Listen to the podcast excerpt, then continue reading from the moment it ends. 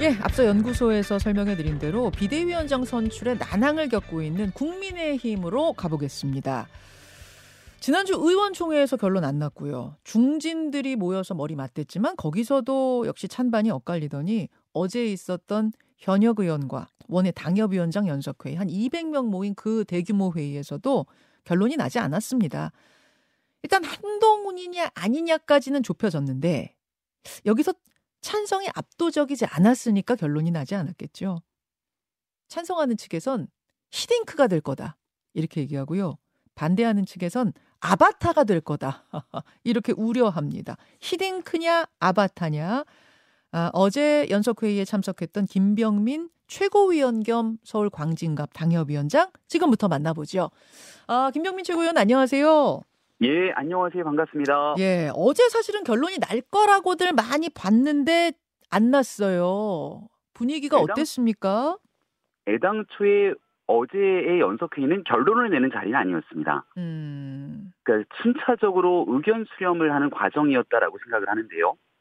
처음에 중진들의 의견을 제일 먼저 들었고 예. 그다음 최고위원들과의 회의를 통해서 비상대책위원회로 넘어가는 게 맞다 이렇게 결론을 내렸습니다. 예. 여기는 최고위원들도 자기 자리를 내려놔야 되기 때문에 모두 다 뒤로 물러나고 새로운 리더십을 세우자는 데 동의를 한 거죠. 예예. 그리고 난 다음 의총을 통해 의원들이 총의를 모았고 음. 그 다음 단계로서 원외위원장들까지 전부 확대한 의견을 수렴하는 게 어제 자리였고요. 음. 어제 회의가 끝나자마자 이 사람이다 이렇게 정리를 했다면 그거야말로 한 사람을 찍어서 추대하는 자리가 아니었겠습니까? 음. 어, 굉장히 건강한 토론들이 있었다고 생각하고 어제 특정인을 대상으로 어, 무조건적으로 이런 목소리만이 나오거나 어, 뭔가 다른 목소리를 내는 사람들을 비난하거나 하는 어, 눈꼴사나운 장면들은 보이지 않았고 건강한 토론들이 진행됐다고 생각합니다. 예, 한동훈 장관 이름이 주로 오르내린 건 맞죠?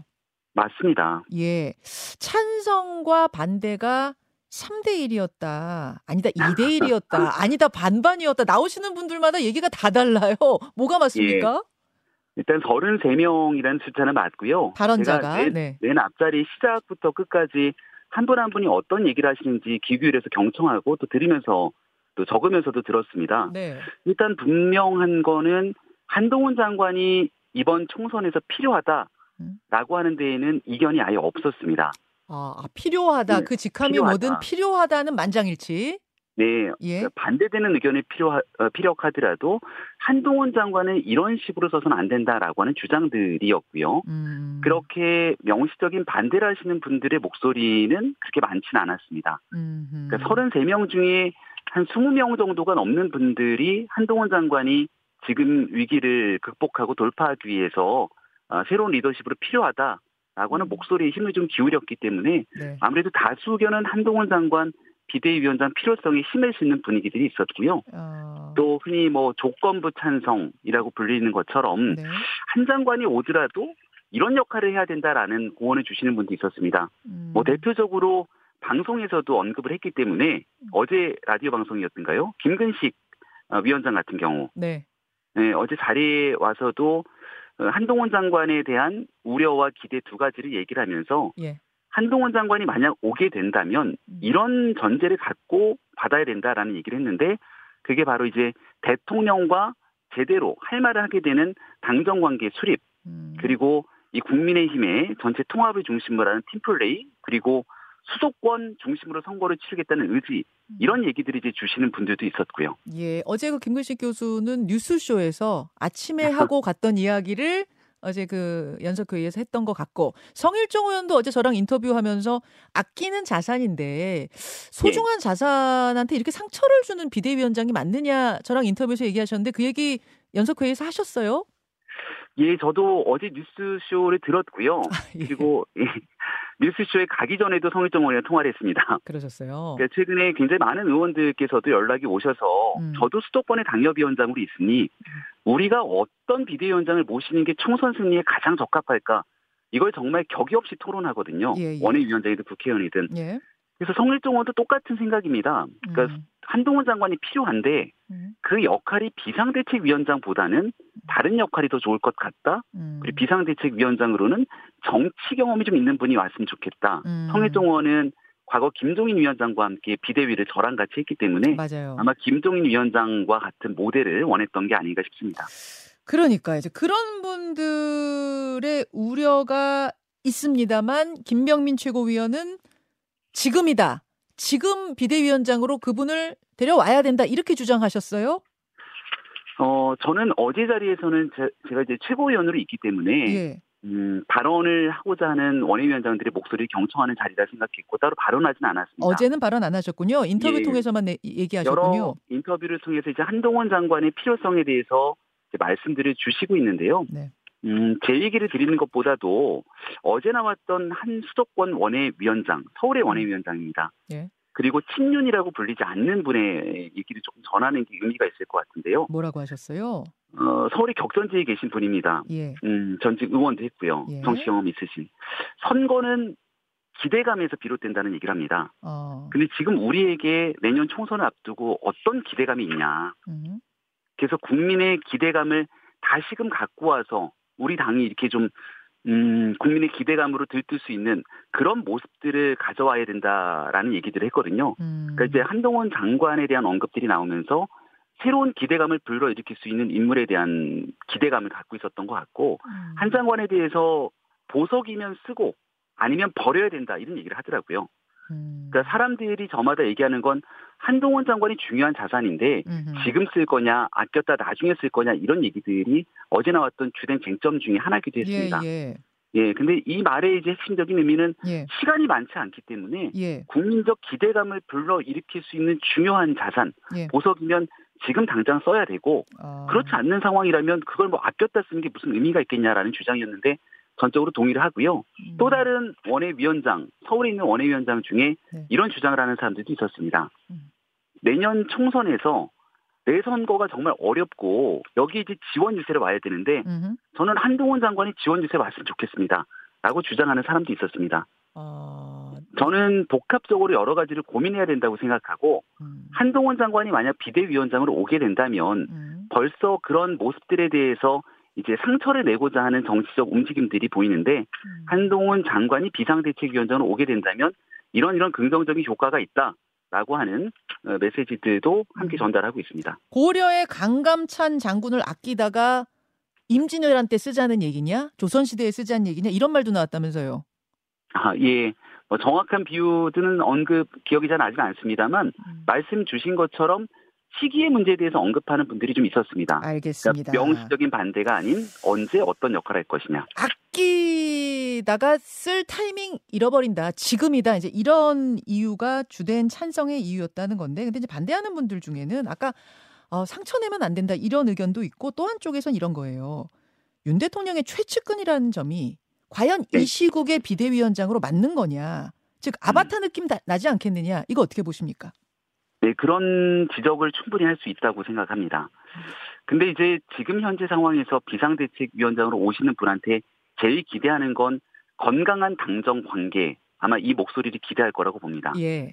지난 김기현 지도부에서 그걸 제일 못했다고 평가하고 계시기 때문에요. 그렇죠.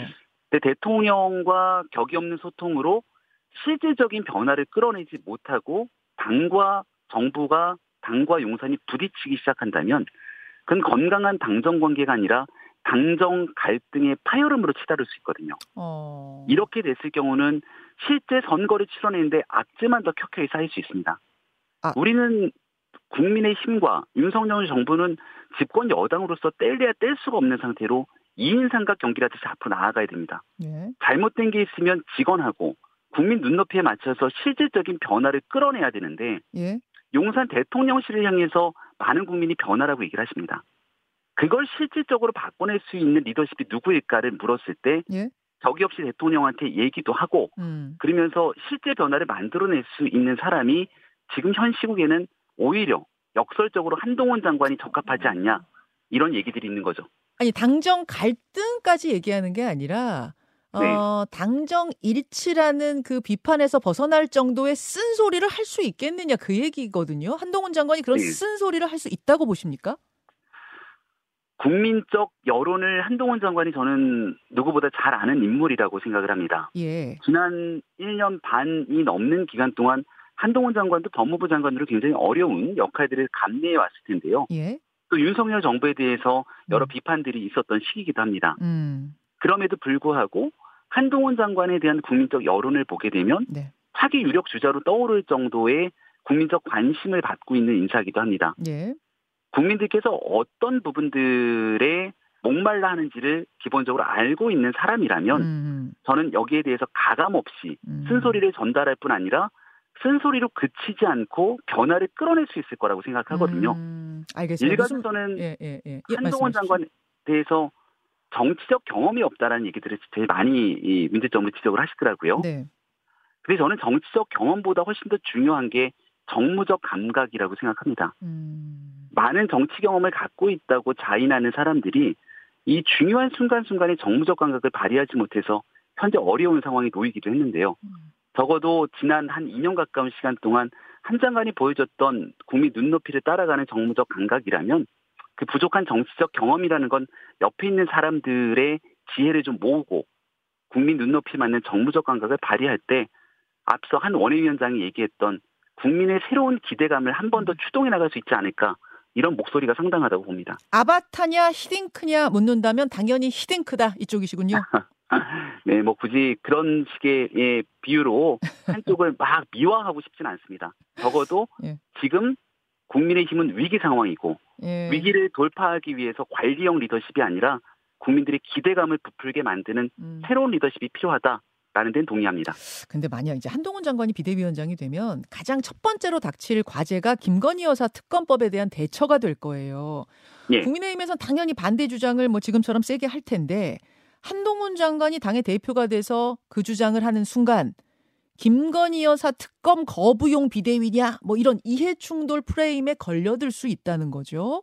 이거는 예. 좀 난감한 숙제 아닌가요? 그건 한동훈 장관뿐 아니라 어떤 누가 지도부의 리더십이 오더라도 야당이 설치해놓은 이 정치적 특검 프레임 안에 걸려들 수밖에 없는 구도 아니겠습니까? 그렇긴 합니다만 이제 법무부 장관이었기 네. 때문에 그 직책에 있었던 분이기 때문에 조금 더 난감하진 않겠는가 뭐 이런 우려들이 있더라고요. 그래서 이 민주당이 주장하고 있는 정치적 특검에 대해서 예. 국민의힘이 총선을 앞두고 있는 정치적으로 민감한 시기이기 때문에 예. 거기에 적합한 입장을 내야 된다고 생각을 합니다마는 적합한 입장이라 하면 예. 현재 국민의힘 입장에서는 총선이 사월 십일인데요. 음흠. 십이월 달에 특검 처리를 하고 총선 백일 기간 동안 내내 대통령 가족을 대상으로 하는 특검이 돌아간다는 건 정치적 특검이기 때문에 받을 수가 없는 상황이라고 저는 생각을 합니다. 음. 물론 새로운 비상대책위원장이 와서 또 다른 판단을 하겠지만요. 음. 국민들께서 하지만 국민의힘과 대통령실을 지켜보면서 하는 얘기는 왜 대통령 가족에 대해서 무언가 국민적 요구에 답을 하지 않냐. 이런 목소리가 있는 것 아니겠습니까? 예, 예. 그리고 거기에 대해서 지난날 국민의힘 지도부는 무언가 국민적 요구와 목소리에 답을 하거나 새로운 변화를 만들어내지도 못했습니다. 예. 이걸 이제 한동훈 장관이 만약 비대위원장으로 오게 된다면 예. 어떤 방식으로든지 간에 새로운 변화를 만들어낼 수 있는 힘이 있어야 된다고 생각을 하고 그런 역할에도 나설 준비가 어느 정도 돼 있을 때 비상대책위원장으로 오지 않겠는가라고 생각합니다. 한동훈 장관 준비돼 있습니까? 자신 앞에 닥칠 숙제가 뭔지 정확히 파악하고 있고 받아들일 준비돼 있습니까? 교감하고 계세요? 저는 개인적으로 한동훈 장관 그리고 뭐 흔히 권력이라고 말하는 여러 인사들과 교감하고 있지 않습니다. 아, 물론 김병민 최고위원이 개인적으로 교감하는 건 아니라도 당 지도부시니까 지도부 차원에서 교감이 좀 있는 상태로 지금 이 얘기를 하고 있는 건지 아니면은 떡줄 사람 생각도 안 하는데 지금 김치국부터 마시는 건가 제가 궁금해서요. 한동훈 장관이 명시적으로 반대를 했다면 이런 일들이 진행되진 않겠죠. 아... 한동훈 장관도 지금 있게 되는 뉴스를 보면서 굉장히 고심이 깊을 거라고 합니다.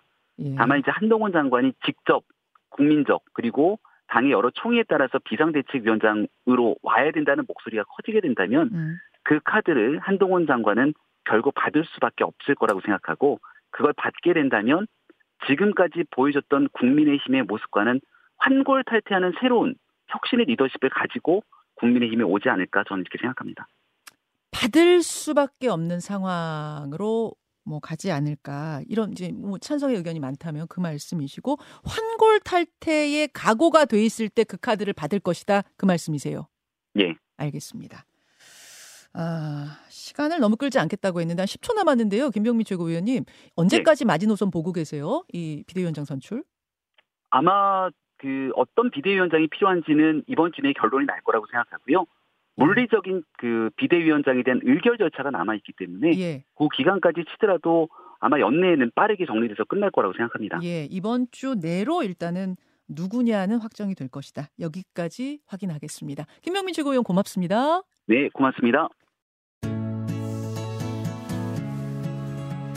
김현정의 뉴스쇼는 시청자 여러분의 참여를 기다립니다. 구독과 좋아요, 댓글 잊지 않으셨죠? 알림 설정을 해두시면 평일 아침 일곱 시 이십 분 실시간 라이브도 참여하실 수 있습니다.